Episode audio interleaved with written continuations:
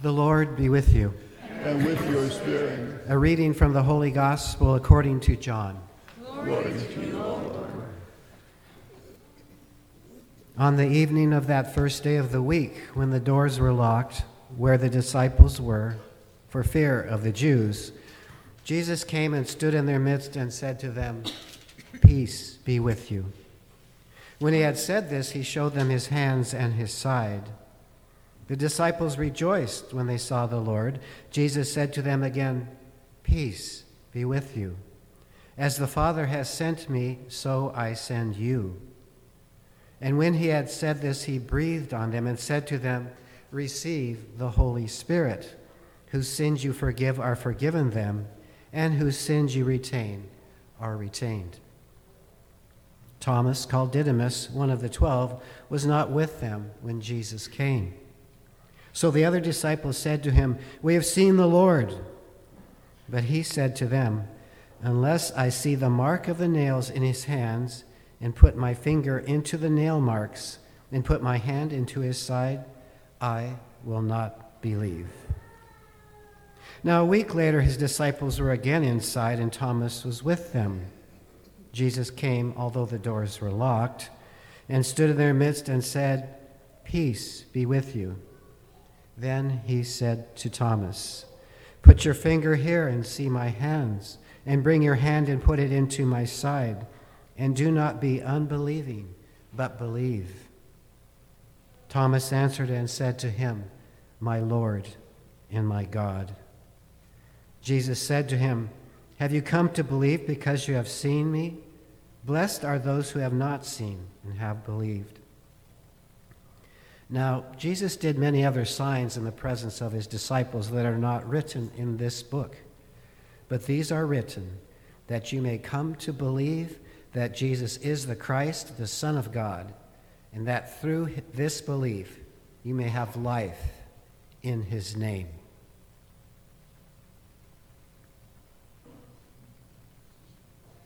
The Gospel of the Lord. Praise to you, Lord Jesus Christ.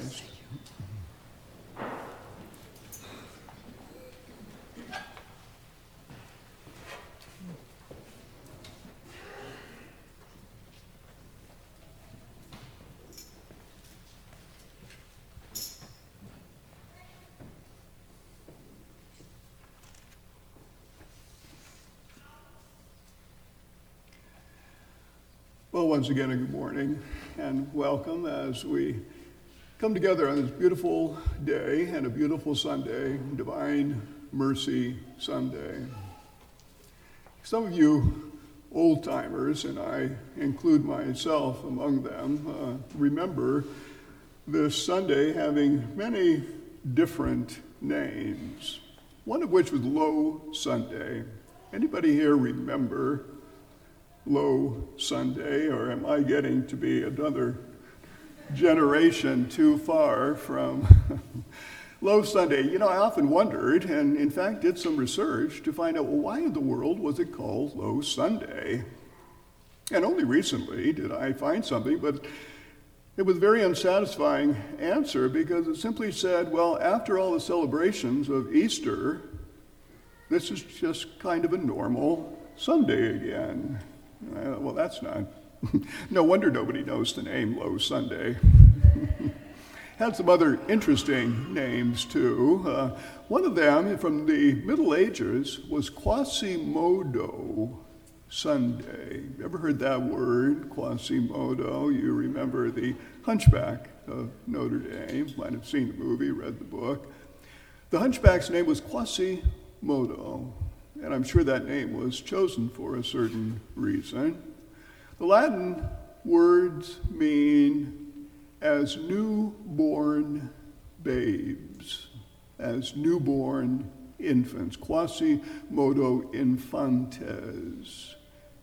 And the words are the opening Latin words of the introduction, the uh, opening antiphon of the Mass as newborn babes, a reference to the newly baptized. Last Sunday, uh, of course, in the church, the all the candidates from RCIA uh, who were baptized, and I'm sure there were some here at uh, St. Cecilia as well, as newborn babes. And all of us, of course, uh, likewise, in that entrance antiphon we sing, because it refers to all of us who have received that great sacrament. In fact, an important sacrament on this Divine Mercy Sunday, because that sacrament introduces us and baptizes us into that reconciliation and love of God. The Sunday, Divine Mercy, every year, this second Sunday, again, has could be the first Sunday after Easter, it could be the second Sunday of Easter, whatever. But we read the same gospel, the same gospel of what we call today sometimes doubting Thomas. You know, whenever I say those words, I think he shudders in heaven and probably doesn't look forward to this Sunday at all from the heavenly. But at the same time, we call him doubting Thomas, and yet he expressed the most exalted title of Jesus my Lord and my God. The Sunday, of course, that reading contains all sorts of things, and so I'm going to preach for about a half hour. So I'm just kidding. I, I learned many years ago keep it short, get to the point, let's go. So I'm going to make five points, but they're short and they're fairly simple, at least on the surface. But anything, anything in the Gospel of John is never just on the surface. One of my professors once expressed the opinion that the Gospel of John is like an onion, layer after layer. You go deeper and deeper and deeper.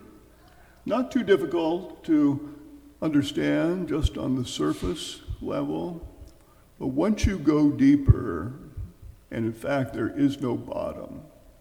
The beautiful theology of the gospel, the most Christological, the highest, we call high and low Christology, depending on the image that is given of Jesus, and John is a high Christology. The gospel that very explicitly refers to Jesus as divine. And so, this gospel you know, on the surface, you read, for example, on the evening of that first day of the week. Hmm, okay. But with John, there's always something more. First day of the week, of course, it's Easter. Easter night. Night. Light is always important in the Gospel of John. When it says it's evening, that is a little signal in the Gospel of John that Jesus is not present. This is before, of course, his appearance. It's night, it's dark, it, everything we think about in darkness. And so you always take note, and especially the resurrection itself. On the morning of the first day of the week a new creation. In the beginning, as the gospel starts, in the beginning, at the resurrection, and so on and so forth. The five little points I want to make. The first is the greeting, the greeting of Jesus in the gospel today. What does he say? Peace be with you. Peace be with you. It is repeated three times. That means something. Once again, with John, it means there's something afoot here. It could be just on the surface again. It was a typical greeting of Jews to each other. Shalom. Shalom. You know, our the word Jerusalem, the word Salem, Salem, Oregon. The root is shalom, peace, city of peace, city of David. Peace be with you. So, what is it? What is it? Why does John repeat that three times? Again, on the surface, it means that fear is present. Peace be with you. A reference to the fear of the disciples behind locked doors in the darkness. Peace be with you. And it says that the apostles are afraid for fear of the Jews. For fear of the Jews. What could that mean? It means that the Jewish authorities had pushed for the arrest and the death of Jesus. The disciples, huddled together, are in fear that the same thing is going to happen to them. Weren't you one of his disciples? No. Didn't we see you with the Nazarene? No. Denial. Jesus. But yes, they were with him. And maybe the same thing is going to happen to them as happened to Jesus. Which brings us to the other fear the Romans. Only the Romans could do, perform capital punishment. The Jewish leaders may have wanted him dead, but they had no power to do that. The Romans were in charge, the Roman authorities in Jerusalem. You know, Palestine, Israel, whatever it was called at the time, Jerusalem, was under the thumb of the Roman authorities. It was just a vassal state. Sadly, the Jewish nation had been under the thumb, well, virtually most of its existence. The Assyrians, the Babylonians, the Greeks, the Romans. They looked forward to a time of a new king. Are you the king of the Jews? A threat to Caesar himself. The Romans wouldn't put up with this.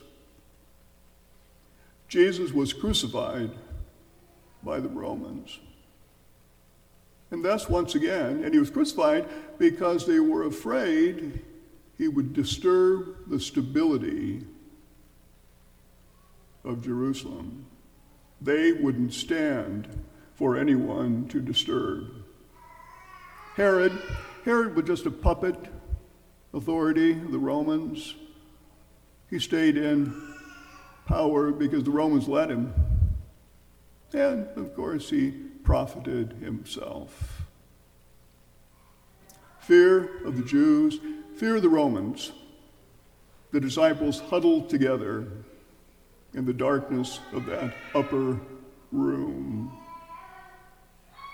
And the second point I want to make is that there is a very human and personal element here, a very human and personal element here. And that is that the disciples had abandoned Jesus.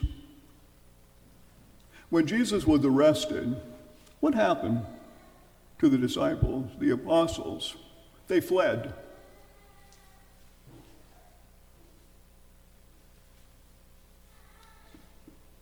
That is an important element in this whole scene. And here's how you have to think about it.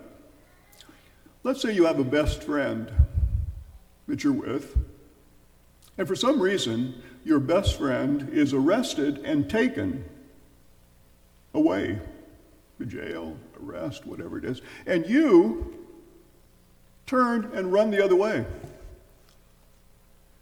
And he might look back, or she, well, what happened? How would you feel? Let's say that person comes back. You run into him at Fred Meyer or whatever. You probably turn the corner quickly and run. Why? Shame.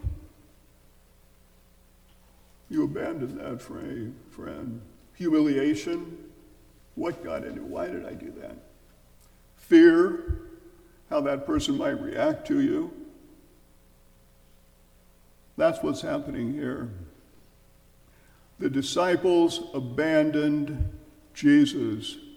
And now, of all the luck, he's standing right in front of us.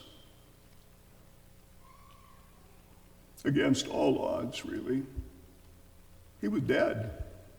He was in the grave. How could he be here? What are we going through? And so, the disciples, probably with mouth open, fearing what was going to take place, what did Jesus say? Peace be with you. Peace be with you. No retaliation, no words of accusation, no recrimination, no anger, only love. Only love. Peace be with you. And third, the importance of Jesus showing his hands and his feet and his wounded side. Why does he do that? To make them feel bad? No, Jesus can't do anything like that. Well, he could, but God is love. He shows them his hands and feet and wounds to show that he is the same person who was crucified on that cross and now stands before you. The same person, but different. You know, we describe the resurrected Lord. It's difficult for us to describe because it's something completely beyond our understanding. The same but different. He is the resurrected Lord, the glorified Lord. He has just risen from the dead, bodily. That's difficult for us to understand. You know, people think, well, he was kind of a spirit, or he was kind of this, or their imaginations, or their memories. No, body, physical body, present, glorified body in front of them. See my hands and my feet and my wounded side. And fourth, the apostles, what does Jesus say once he says, Peace be with you? Receive the Holy Spirit. They are sent on mission. The Father sent Jesus on mission with power, not just preaching. We have to remember Jesus performed miracles of power, mostly healing. He had a very special love for the sick. And that sick could be physical, emotional, spiritual, any kind. The power to heal and now, at this moment, Easter night, he gives that same power to the apostles. The power to perform miracles, not just forgiveness of sin, which is a miracle in itself. But remember that what it said in that first reading is so striking. Where is that? It says, Oh, this is just the gospel. I'll leave it at that. It says that Peter, even his shadow, they would put the sick in front of him as his as he walked by and the shadow the shadow itself could heal you know jesus says in the gospel that the apostles will do great works even greater than him jesus the power now ultimately it is not we just these apostles we need to think of the church Jesus has given the power and the mission, his own and that of the Father, to the church. You know, we ask ourselves, well, why does the church exist? Why do we have church? Like social and have coffee and donuts and whatever else. No, it continues the mission of Jesus himself with all the power and the glory that comes from it. Continuing the mission of Jesus. And part of that mission, whose sins you forgive, they are forgiven. Remember the gospel? Pharisees said, Who can forgive sins? Only God. Who but God can forgive sins? That power given to the church and continues today, not, you know, so many people take advantage of the sacrament of reconciliation, but it's there. Power to forgive sins. We need to remember, too, and uh, there's plenty of evidence when you look at it, the church doesn't just preach, it heals as well. And there are plenty of examples of that. The power of Jesus, despite the infidelity and the abandonment of the disciples, given to them.